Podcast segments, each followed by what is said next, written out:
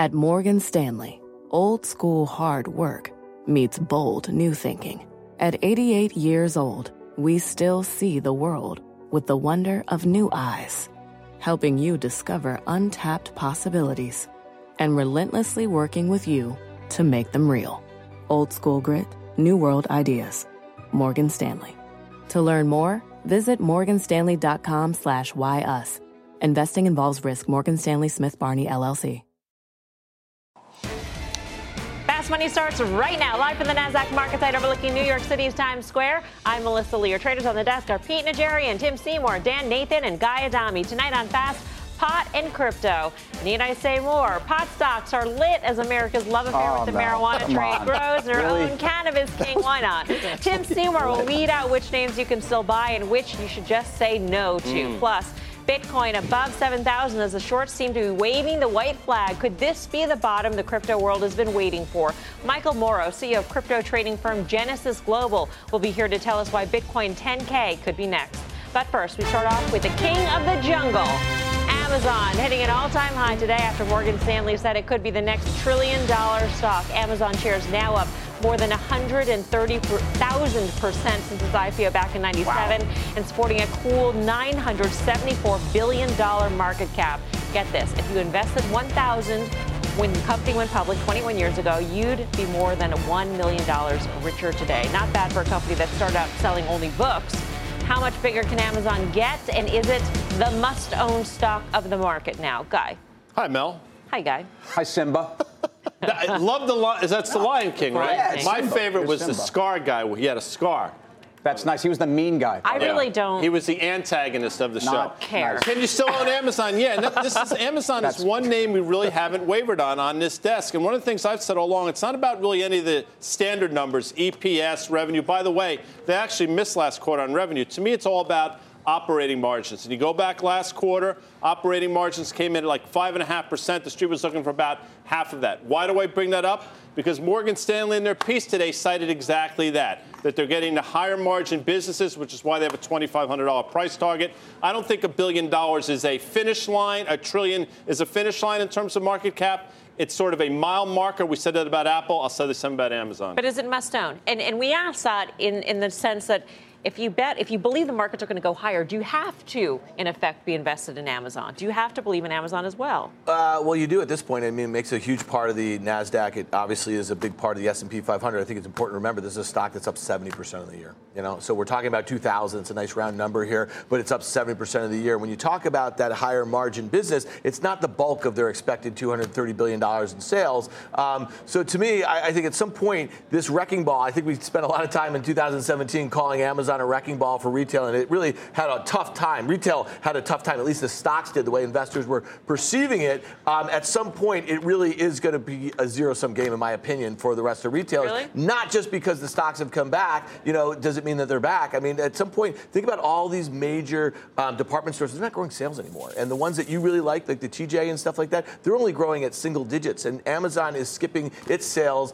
uh, up 20, 30 percent a year. Look at that chart of the XRT. That's a nice looking chart. I mean, it's close to highs here, Tim. I mean, are we maybe in a situation where retailers and Amazon can be happy together? Sure, you can. And, and if you look at the last year, Dan talked about how much Amazon has outperformed. If you own the triple Qs, uh, XRT has outperformed triple Qs by a thousand basis points. That's right, over the last year. And I, you know, what is Amazon? Let's not get totally existential here. But is it a retail stock? Is it a tech stock? Is, is it a is it a consumer staple stock? I mean, to me, the most aggressive moves that Amazon has made have really been into this trillion and a half dollar consumer staples, consumable space where they're competing with Walmart, Target, with Kroger, um, with a lot of you know mom and pop stores. And, and again, it's a low margin business. That to me is where the disruption lies. I think a lot of the rest of their business, um, uh, there's plenty of room for competition, and I think other people are competing. I view Amazon as a tech company, and the reason I say that is AWS. That's where the margins are, right? I mean, when we look at this company, when you look at the e-commerce side of it, it is not a margin business. You, you just talked about that as well. I think that there, there are there are groups out there that absolutely can compete. TJX has not been forced into a position yet to have to compete with Amazon at this point in time. They're building Dan their put e- you on the defensive, didn't he? They- what's that? Dan put you on the defensive a little well, when I, when I think about TJX and all it does is go to higher highs every single week, I mean, it's not So the that- e-commerce side of the business, though. That's something they're building on, but that's really not what TJX is all about. It's the fact that people are, are wanting to go there for those discounts, those treasures, as everybody. yeah. It's the hunt, right? But but the targets of the world, the WalMarts of the world, I think have found a way now to compete and compete very well and win at the game of the online side of it and the bricks and mortar side, which Amazon really doesn't have. They've bought into it somewhat, but they don't have the bricks and mortar side, which is something But they're going to build. But that's why I say it's a tech company because it's a tech company all because of AWS. But couldn't that be the next wave? Uh, Let's bring it back to retail for a second. Let's not forget Toys R Us, which employed 30,000 people here in America, you know, just filed for bankruptcy. They're closing all their stores. It doesn't exist anymore. It went poof, right? And so maybe the Target, the Walmart, and the Amazon absorbed a lot of those kind of sales and they were already nipping on the heels. I just worry that as Amazon goes with that barbell approach, this omni-channel approach, it's going to start having a really deep effect. Again, do we need Macy's? Do we need Nordstrom's? Do we need Dillard's? Do Yes, we, need we do. Of okay, course maybe we do. I, maybe we don't. I, I just don't know. Would Some. you, you would have thought that, We- especially look. re- retailer like Toys R Us would have had a place in this world, wouldn't you? The in-store No. experience has been proven to be necessary, whether you're in home improvement or whether you're in department stores. Uh-huh. And the other thing I want to say is, Toys R Us is out of business because Toys R Us was poorly run.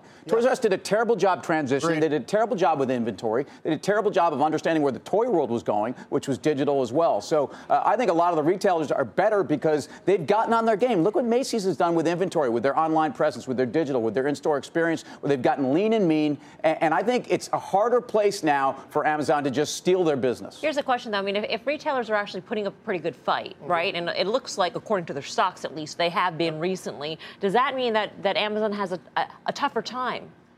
I think it may. Does retailer ha- retail have to go down in order for Amazon to be up in some respects? From the retail perspective, I think that's becoming a better fight. Uh, I don't know it makes necessarily Amazon a, a hard time, but it's a better fight. And, and because of that fight, they have to make AWS the real winner for them. And they are. But I'll bring up Microsoft. Why? Because they're in the cloud, they compete, they've actually been slowly getting some market share away from Amazon. And oh, by the way, you bring up Toys R Us to talk about gaming. That's Yeah. another aspect of Microsoft as well that gets forgotten. But the amount of money they make on the gaming billion in side as well. Wait Yeah. a minute. This Yeah. sounds like you're would you rathering yourself. Oh, I would, would you rather? We know about Pete. And I would rather- as well. Amazon or Microsoft? And you'd rather Microsoft. I own Microsoft, and here's why. The one difference I'll say real quick, and then Guy, I'm, I want you to get in there, but Amazon right now, I look at the PE, even with the AWS, everything else. You know what? It's really difficult to say, you know what, I, I can buy this and feel comfortable going to bed at night because I don't think you can. It's been a great buy for all those who've jumped in, but I'll tell you what, when you look at the PE right now and you look over at Microsoft and it's trading at a, a fifth of what the PE is for Amazon, it's pretty unbelievable. I'll play the game. I mean, I'm probably right with Pete on the Microsoft front, but I'll say this real quick. Maybe Amazon over the last five years has forced these operators, these other retailers, to get better. And you point to Target's a great example, and we've talked about Target now for a while. Ever since they, the, the whole when they, their breach of security, I think that's four or five years ago, if you recall. That stock has actually been on fire, and it's probably trading around all-time highs. And valuation-wise, we talked about it last night. If you like Walmart where it's trading, you got to like Target where it's trading. So I would push back and say maybe Amazon has raised the game of a lot of these. you can like both, is the bottom line. I think so, and, and it's proven to be true. Well, my, my would you rather, first of all, is I just love to- this self to- would you to- rather self- around the horn. Would Go I, would I rather talk about a, a- data center as being a tech company, or I'd rather talk about really what's helping the consumer? I, I'd rather point out that I don't think that data center. I think it's a very commoditized, competitive business that at some point I think margins are going to go down rapidly. Um, I think the best thing that's going on for Target and the retailers is that the consumer truly never has been better. We've been talking about this for a long time. People are happy in their jobs. We have these record uh, job uh, kind of uh, popularity uh, reference points. We have certainly higher wages. We certainly have uh, 3.8% unemployment rate. That to me is why the consumer and the consumer discretionary plays and even Amazon are kicking it. I'm going to open a, ask an open-ended question. I, none of this would you rather two choices. Open-ended. I'm going to pose it to you, Dan. So Get on ready, your toes. Buckle up. What is the must-own stock of the market? We're asking if Amazon is the must-own stock. What is, in your view, Tough the question, by the must-own way, stock? buddy. Tough question. We didn't rehearse this one. No, we didn't. Tough question. Like This we a tough rehearse one. it. This Not a yes or hard no one. answer, I gave pal. it to Dan not because I multiple have full faith in him.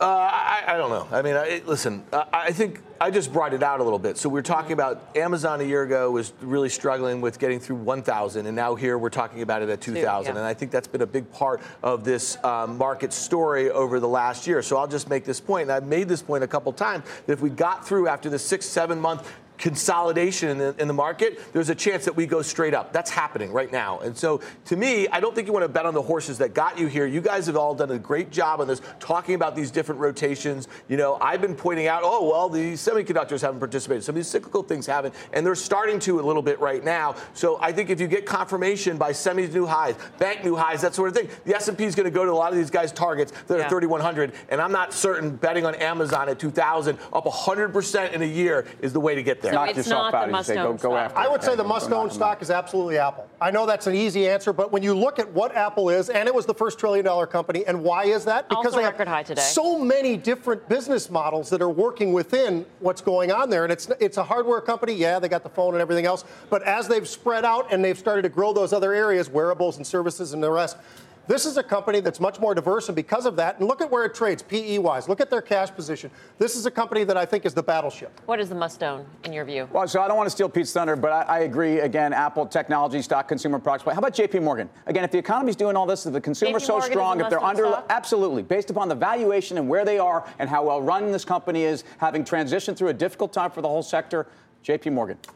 I'll give you three real quick because I've had time to think about it. No, I'm going to go fast. Okay. Pfizer drugs, I think healthcare is underappreciated. I think valuations are compelling. Home Depot's been that name now wow. for a decade on this desk. Uh-huh. And Boeing, I think, is underappreciated. I think the valuation. He picked three names, so it's a total hedge. Total hedge. Not even really fair. But the interesting thing is that nobody named Amazon right? Right. Well, you started the show with it. Can I, can, listen, I, I, well, got, got listen, I got put off yeah, guard. I agree with this JP Morgan. That's the must really? stock. If it Even if the 210 spread is like 20? Yes, that's the one. All right. What are you eating, Tim?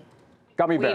Uh, for more on Amazon's amazing run, head to tradingnation.cnbc.com. Find out why one technician is calling for a pullback. Coming up on Fast, more trouble for Tesla. The stock in reverse today after Chinese rival NIO plans uh, a $1.3 billion U.S. IPO. We've got a special report. Plus, Bitcoin breaking above 7,000 this week as shorts against Bitcoin futures hit a record low. Could this mark the crypto bottom? And later, pot stocks, they're lit. Tilray, Cronos, Canopy, and the rest of the cannabis space on a high and showing no signs wow. of coming down. But before you buy, Tim Seymour says there are three things you need to know. We're live at the NASDAQ market site in Times Square. Much more fast money still ahead.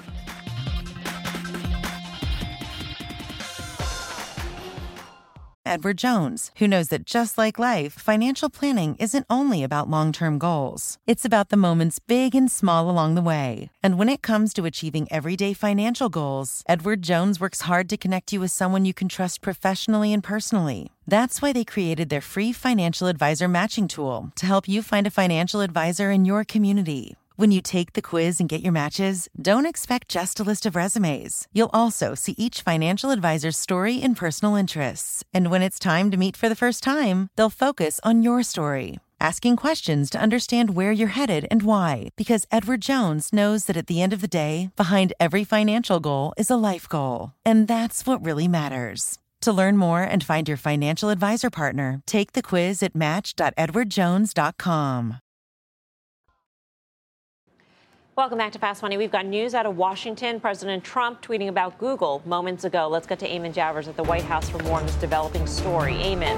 Melissa, that's right. President Trump, just within the past couple of minutes, attacking one of the nation's most high profile technology companies, Google.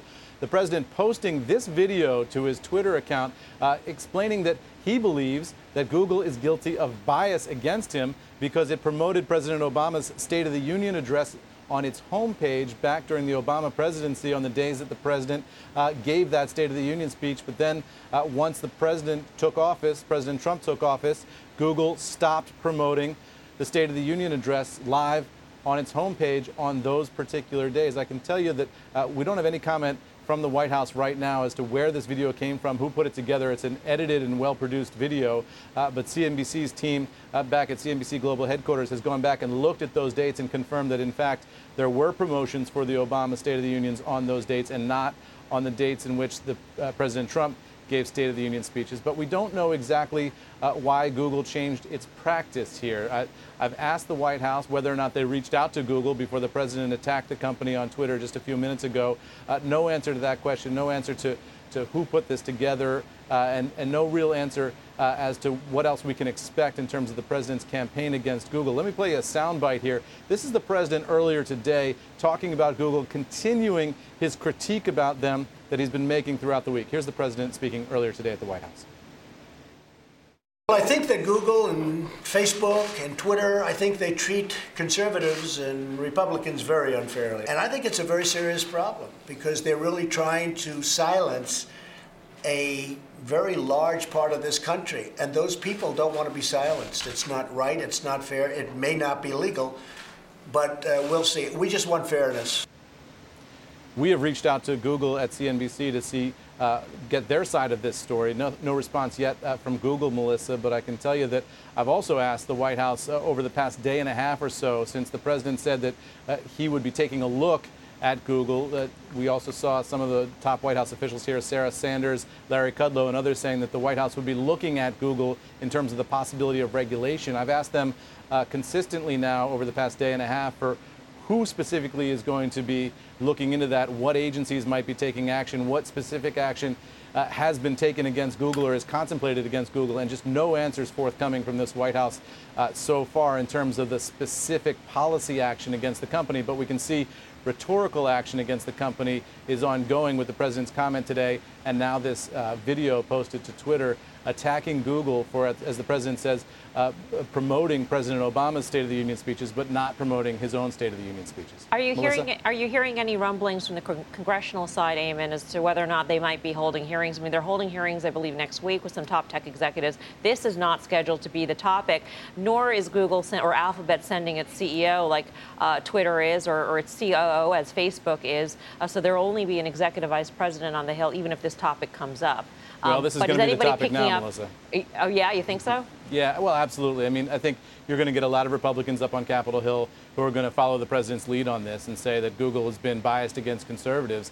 Uh, you know, conservatives made that point against what they called the mainstream media for years with some success with their base. And now you're seeing a similar strategy here being applied to the large technology giants. You saw a little bit of this during the 2016 presidential campaign, uh, but the president hammering it home now uh, you, you, get the sense here uh, that Google is about to become the new NFL in terms of the company, uh, the big American giant that's uh, really in the president's crosshairs. So the question is, how will Google respond to that? How will lawmakers on Capitol Hill respond to that? And what, if any, action does the administration contemplate? And, and just no answers to that right now from the administration. I've been talking to them consistently over the past 24, 48 hours trying to get an answer to it. All right. Eamon, thank you. Eamon Javers reporting live from the White House. Okay, so here's, here's a question. Uh, Google's secret sauce, its, its crown jewel of IP, is its algorithm. It operates as a black box. We don't know exactly how it works by design. It's the algorithm that powers its core business. But that, in and of itself, isn't it, is the problem. That nobody knows how it works. And so, therefore, I don't care what side you're on, nobody can actually say there is no bias because they don't know how the thing works. Right or that there is bias because they don't know how the thing works. Right, and this is an interpretation by the president. And, and you know what? I think the best part of what I heard Eamon say came at the very end when he talked about comparing this to the NFL. I mean, the president was so critical of the NFL last year, and actually, if you look at some of the numbers as we got through the year, the NFL started to come back, and you still look at some of the top programming of all of all of last year. The NFL takes up the majority of that. So Will it be something that could impact Google? I think it'd have a small impact, but I think the overall, uh, what we're seeing right now has been something we've seen played out in the past. When you go back to their earnings, I think this is a company, when you go to the fundamental side of the story and away from all this regulatory talk, this is a company that's been absolutely on fire. They've been killing it. Their growth is, in, is there, revenue growth is there. I don't think this is something. This is not a reason to sell Google if you're owning the stock. Uh, I'm not on the side of the president, or not not on the side of the president. I'm on the side of investors here. Do investors really know what Google's algos are, or how they're going to be able to control the regulatory environment, and, and ultimately?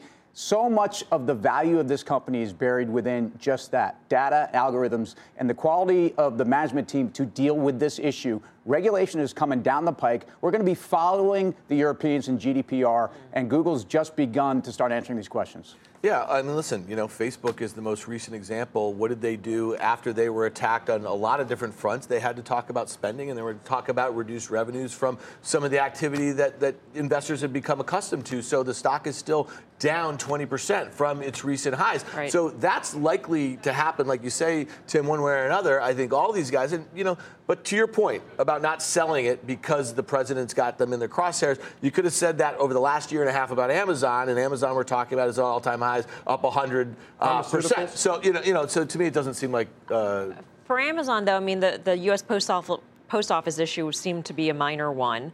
Um, But and the- antitrust, the, a lot of antitrust, but I mean, the law didn't back up that case. For this, there is no law, and it's uncharted territory. And I think it's the unknown. Is how do you get your head around if Congress decides, or, or if there's some sort of regulation of an algorithm, um, or if Google has to open up in any way its algorithm. You know, I don't know the answer to that. I mean, that's d- hard But as an to investor guy, do you feel like you could even know those answers or you will ever know those answers? Yeah. And how do you value that company? the market value. How do I value that company? I- it's it's you, a company with probably the deepest and the widest moat, maybe in the world, outside of potentially But potentially should there be Amazon. a discount because of the unknown? I, I think I think given these everything we talked about, the company really then in the crosshairs becomes Facebook again. They're the ones that were infiltrated. It's a little subtle difference, but that is the inherent difference. That you know people got into Facebook and they infiltrated the system and they influenced the way people think. That's not necessarily true with Google. I don't know what goes in the algorithms. I'll mention this so quickly. Lockheed Martin, Boeing. When President Trump, be, when candidate Trump became President Trump, tweeted about it. That was a low for the stock. Same thing with Pfizer a couple months ago. In my opinion, the same thing will happen here with Google. All right. Uh, coming up on, uh, we've got some breaking news. Uh, Canada's Finance Minister Chrystia Officials Freeland is speaking right now. Working very, very intensively all afternoon, uh, and you know that has uh, given more of a basis uh, for me and Ambassador Lighthizer to continue the conversation, and we're looking forward to that. And when we're done, I will come out and talk to you about about that conversation. Alors, un plaisir de vous voir. Euh, et je vais exprimer mes sympathies pour euh, mes anciennes collègues journalistes parce qu'il est si, si chaud ici. Euh, J'espère que tout va bien avec vous. Euh, comme j'ai dit euh, ce- cet après-midi, euh, nos fonctionnaires ont fait du travail acharné. Okay. We've been listening to uh, Chrystia Freeland, who just stepped out. She had been in Washington. Guy, uh, could to you translate that, trade please? Of course I can. Actually, she, at the very when she dipped into French, she said, "I Mel wanted to say hello to my old colleagues." Um, in journalism, et cetera, because she used to be with the FT. Anyway, getting back to trade and whether or not there could be a resolution on NAFTA by this Friday.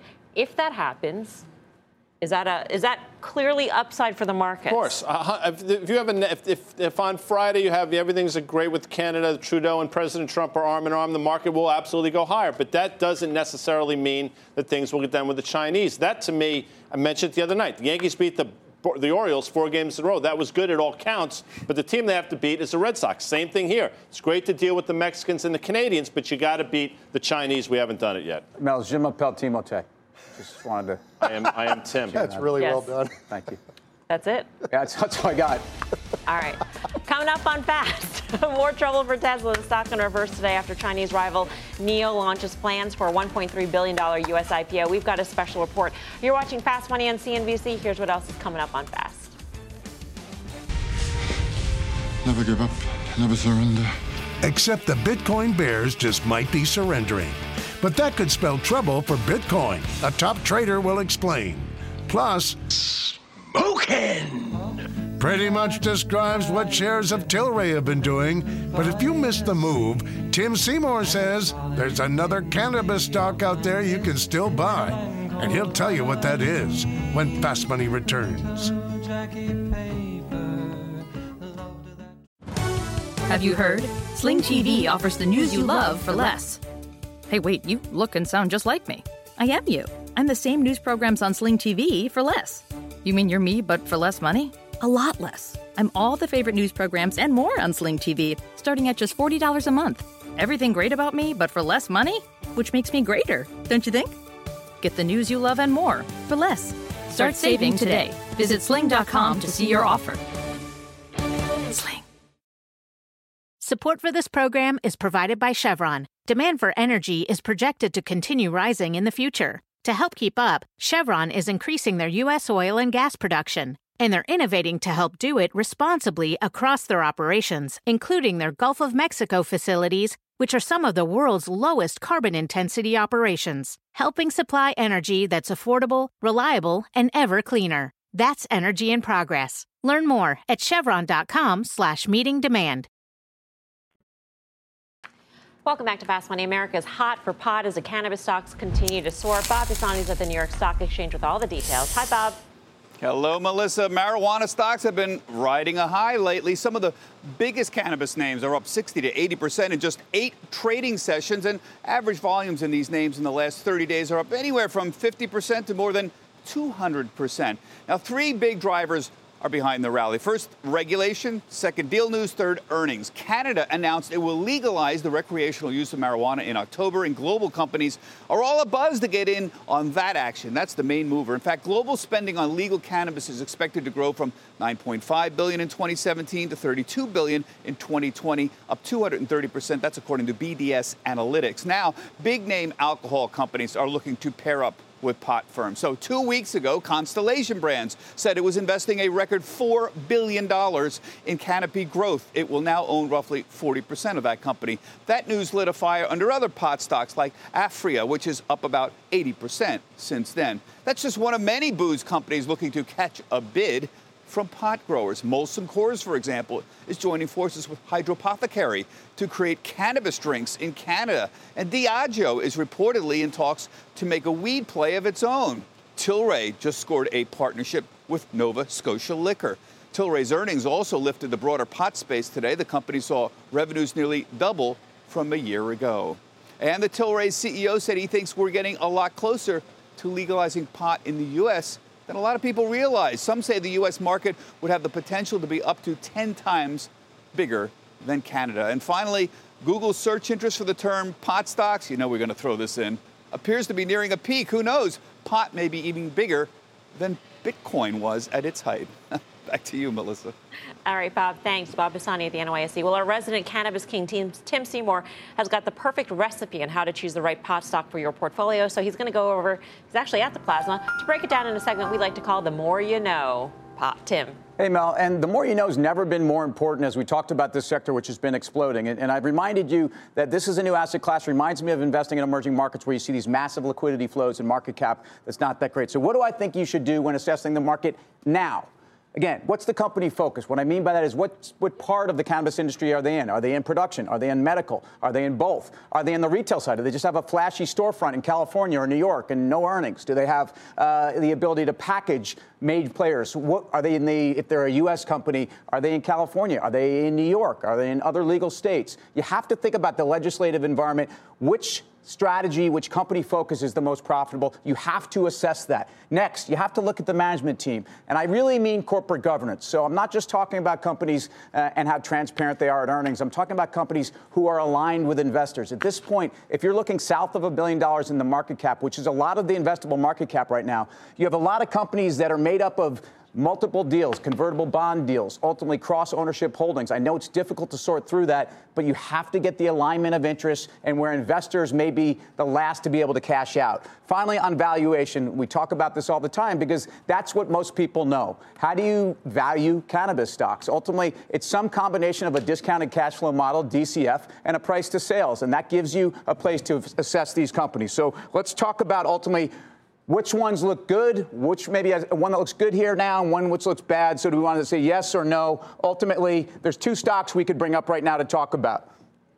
And we can bring them up right here. I want to talk about CannTrust, which is a billion dollar market cap, trades in Toronto and trades in the pink sheets here, and Cronos Group, which you know trades here on the NASDAQ. Ultimately, I'm going to say just say yes to CannTrust and just say no to Cronos. And here's why. Here's why no It's not that this is a bad management team. I like their strategy. The valuation is ridiculous, and because it trades in the U.S., the valuation is even more ridiculous. Those U.S. stocks, like Canopy, like Cronos, have gotten an extra boost from being in the most liquid market in the world. CannTrust, because they trade at roughly one third of what these guys trade at. They have more capacity and funded capacity, and that to me on valuation with a very solid management team at this stage, it hasn't run so much. That to me is a way I look at these companies. Back to you. Anybody have a guy, quick question? Because I know we're, we're heavy tonight, very heavy show. But we sort of brought this up last night. This Tilray reported yesterday nine and a half billion, uh, nine and a half million dollars in revenues. Yep. They're closing in now on a six billion dollar company. Uh, is that how ridiculous things are? Are they just going to basically grow into that valuation? Yeah, look, I, I, think that valuation is very tough to trade out of, even with international opportunities, which doesn't mean that they won't. And it doesn't mean that, obviously, you have to assume that this marketplace is a global one for Tilray. But again, first U.S. IPO, a lot of froth in the space right now. Great management team, great strategy, great backers, but um, not a name I'd be buying today. Time to vote. Buying or selling Tim's pop pick CannTrust. Pete Najarian, what do you say? I'm buying. I, am buying what Tim's talking about with CannTrust, and I like the fact I like the Canadian side of this thing, Tim, and I, I think there's a lot of different reasons right now why the U.S. stocks are in front of that, but I like that name a lot. Dan. Yeah, I can trust Tim here because I know he's been doing a lot of work in vetting these companies. Um, I think the most interesting thing to me about it is, is if U.S. Um, federal approval comes sooner than later, that it could be 10 times the market of Canada. At least. That sounds interesting. At least. Yeah. Okay. You know, in Match Game 74, I love the show. Charles Nelson Reilly, he, he was the last guy, and everyone he, he always messed the game Did up. You just say we were heavy. You just speed it up. And I, I, I messed the game up. I said cannabis GWPH, Mel. I didn't give either one, but if That I'm in the wasn't part of cannabis space, But I power not pitched voting it. for So Tim. what I like that. All right, two buys and Power- an and I don't know what. Two buys and another here on the desk. But we do want to hear from you at home. Are you hot on Tim's CannTrust idea? You can vote. If, if we only have a yes or no. You can't put in another. So yes or no, the results later on in the show. And from cannabis to crypto, Bitcoin rallying 9% in the last week. Mm. One of Wall Street's top crypto traders says 10,000 could be next. He will be here when Fast Money returns.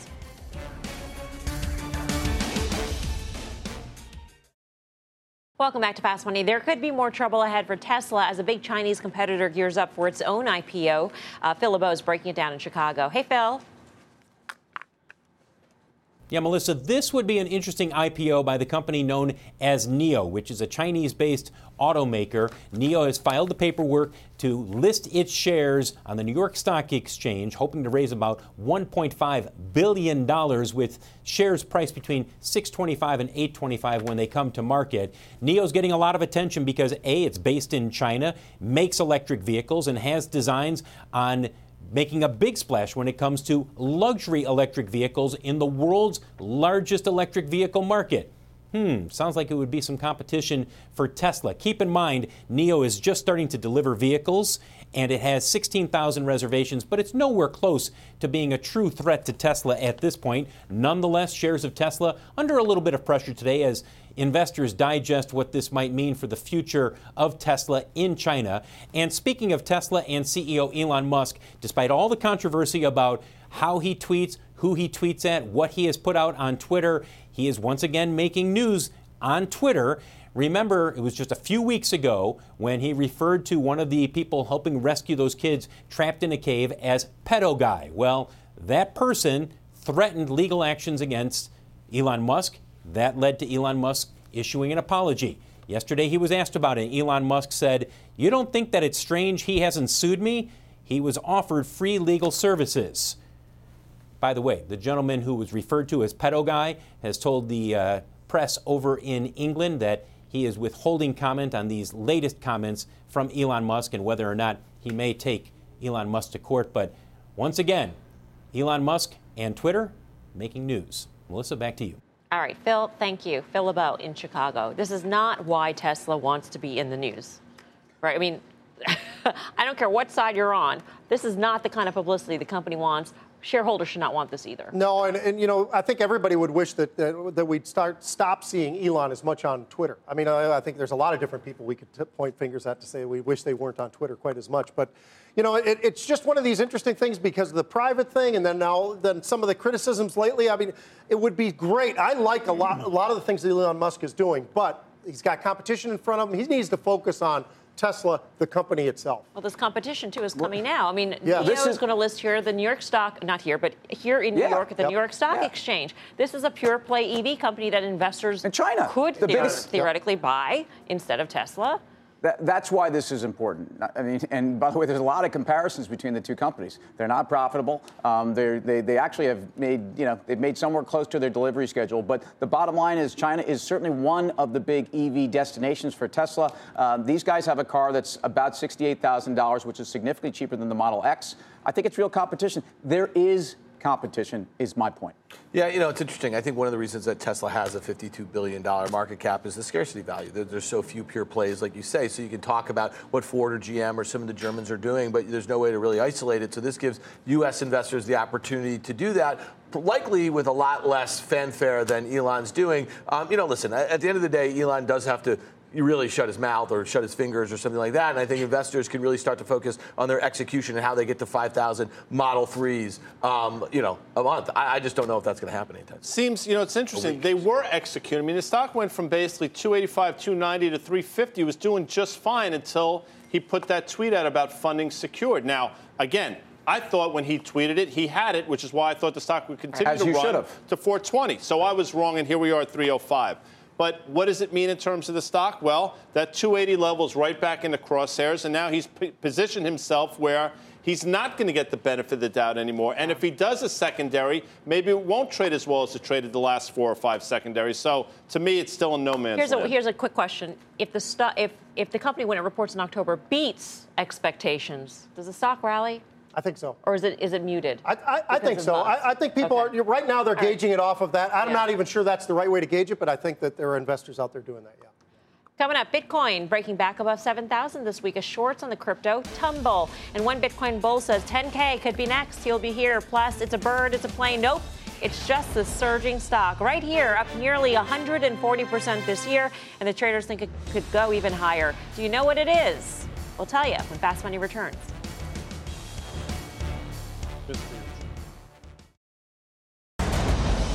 Is a plane. Nope, it's just Jack Dorsey in a super square. The payment stock soaring 6% today, hitting an all-time high after Guggenheim raised its price target on the stock to 100 bucks, called Square its new best idea. Shares are up nearly 150% this year. Can you still buy it here, Dan? Well, stocks that go to 85 from 5 usually go to 100, especially when a lot of firms are putting a $100 price target on it. I mean, listen, there's no valuation support here. I think what's the most important to remember that this is a company that's got, we're expected to have 100, uh, $1.5 billion in sales this year. That's growing 30% a year for like the next few years. So if you believe in that sort of revenue growth and the, the, the size of the pie they have in mobile payments, could the stock go up another 15 bucks? Sure. What do you say, Pete? You know, I, I, I like the name. I think it does go to 100, but I still think PayPal's a better buy right now. I just look at valuations. I look at these two companies, and I'm like, ah, there's some comparisons there that make some sense. And actually, PayPal makes a lot more sense, I think. All right. Well, there's something else that has sent Square soaring this year, and that's Bitcoin. As Bitcoin rallies back to 7,000, there are signs in the market that many Bitcoin shorts could be waving the white flag. Bob Pisani's pulling a twofer for us tonight. Let's head back to the NYC. Hey, Bob. Always a pleasure to be with you, Melissa. Bitcoin has rallied nearly 10% in the last week, though it was down slightly today. What's behind this rally? The, the CBOE Bitcoin futures have had a modest decline in Bitcoin short positions, though the more widely traded CME Bitcoin futures have not. Bitcoin has successfully held near 6,000 several times this year, and much of this is likely a technical bounce we're seeing. Now, here's a bit of good news for Bitcoin enthusiasts more volume, even as Bitcoin prices have plunged in the last couple of months. While trading volumes on spot markets like Coinbase, for recently, for example, have been relatively flat for a few months, about 11,000 Bitcoins a day is typical. Daily futures volumes on the CME have doubled from 15,000 Bitcoin equivalents to about 30,000. That's doubling Bitcoin equivalents in the last two months. A rival contract at the CBO, CBOE has been relatively flat at about 5,000 Bitcoin equivalents a day. So why is this CME suddenly getting more volume? It's likely more institutions are plugged into the CME now and allowing some form of Bitcoin futures trading. Some may also prefer the settlement method the CME uses. So what's important here is that the increase in futures volume on the CME has occurred while Bitcoin went from 6,000 in June to over 8,000 in July and then all the way back down to about 6,000. It means that at least some traders are perfectly willing to trade Bitcoin futures on the way up and also on the way down. Seems like a more active market out there. Back to you, Melissa. All right, Bob. Thanks. Bob Pisani at the NYSE. So, what exactly is behind this rally? Can the cryptocurrency finally break out? Michael Moro is the CEO of Genesis Global Trading and of Genesis Capital, one of the largest crypto traders on the street. He's uh, got the answers for us, hopefully. Michael, welcome to the show. Thanks for having me. Why do you think Bitcoin has gone above 7,000, currently holding it? I think the biggest thing in the news that sort of happened last week was that, uh, as you recall, about a week ago, the SEC reject nine different Bitcoin ETFs. And I think days leading up to the rejection, you saw a rising in the short interest in Bitcoin across the exchanges. And we also saw that increase in lending activity through Genesis Capital, where folks were taking out loans for the purpose of shorting. Um, once the news broke about the SEC rejection, and the price actually held, um, we didn't see the 5, 10, 15% sell off that you've seen in previous rejections, and that the technicals that at right around the 5,800, 5,900 levels held. So I think the bears have realized that they've run out of steam. What we also saw on the spot trading side is right around the 6K level, very few sellers. All right. Um, there was so, nothing so you think we're going to hold 7,000? What brings us to, because your call is the next stop would be 10,000. What brings us to that, to that level? What, what's that catalyst? I think the number one thing that's going to have to happen um, is slow and steady growth. Um, and as Bob mentioned earlier in just a segment before, is volume. What you need to see is the less violent moves of 5% up, 10% up, and a slow and steady growth across the exchanges. What I also think is important is that I believe the market now understands that the SEC's ETF approval isn't anytime soon. So I think that the market sentiment regarding the product and the approval process is now far more muted, which I think is a healthier outlook for the next 12 months. Hey, so Michael, let me ask you this. If you look at the chart of Bitcoin since the highs in December, we've seen a series of lower highs over the, you know, and, and, and so yes, we've held 6,000 numerous Mm-hmm. times this year. Do you think they're just sellers that live above because when they get back to those prior highs, the hodl thing just doesn't exist anymore in 2018, and therefore that's one of the reasons why we have not been able to make a series, a new high in 2018 from the prior? What I think is interesting is every single time we get a pop in Bitcoin price, the first thing that happens are sellers. So it's folks who manage to sort of scoop up the dip and are selling at the next pop. And so folks that managed to buy at 6,000, 6,100 in the last two weeks um, were sellers in the last 24 hours. So the question is, are the bulls here to stay?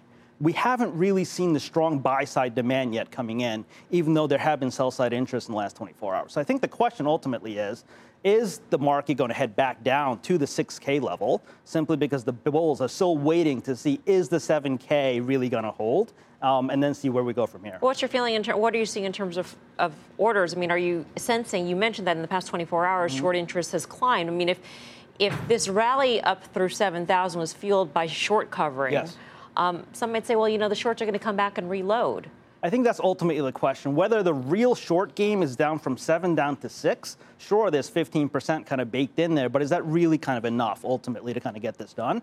And then the question is, where are the bulls? Are they now on the sidelines, or if the 7K level holds, say for the next week, next two weeks, the bulls will 100% be back, where they're more comfortable that the lows for the year are in, and that we are likely more likely to see 10K rather than five. So that's a level, in your view, that Bitcoin has to defend. It's got to defend 7,000 for about the next week Mhm. in order for you to be convinced that the bull case is there, that the bulls will step back in. I think the key level is 7150 to be more exact. Um, but yes, if that's we can hold that next week, I do believe that we will see a sentiment turnaround in the marketplace. All right, Michael, thank you. Great to have you with us. Michael Moro of Genesis.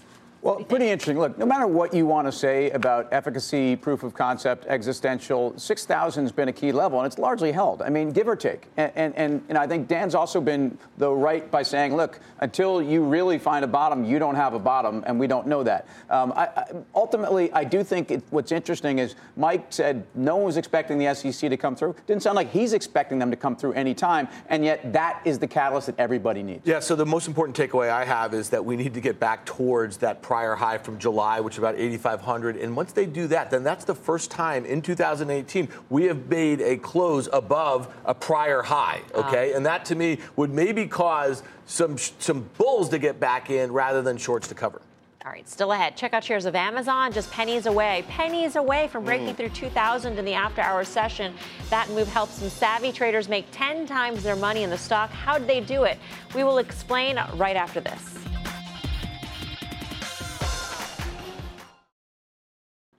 Welcome back to Fast Money. Earlier today, we took to Twitter to ask you all whether Amazon will hit a record 2,000 by the end of the week. We should have said end of the day.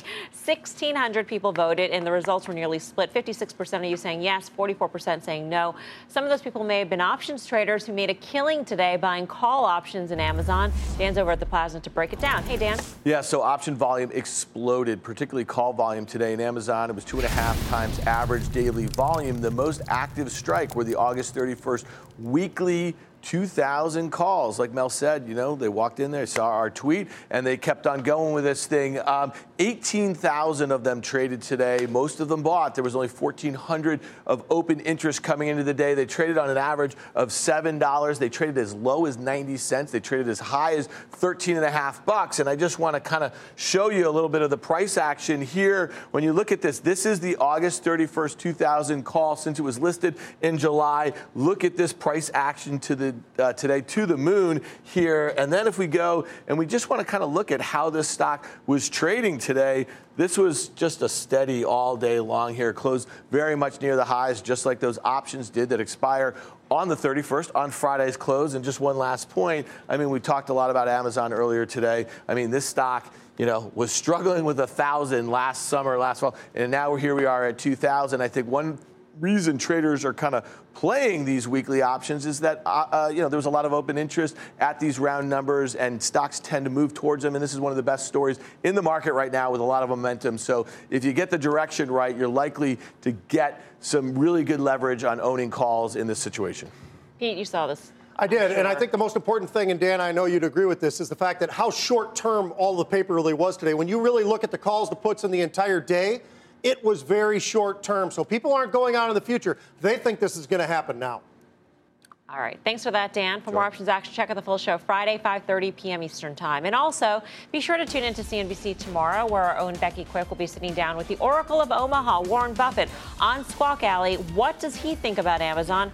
Tune in 11 a.m. Eastern Time tomorrow. Find out. You won't want to miss it. All right. Up next, we got the final trades.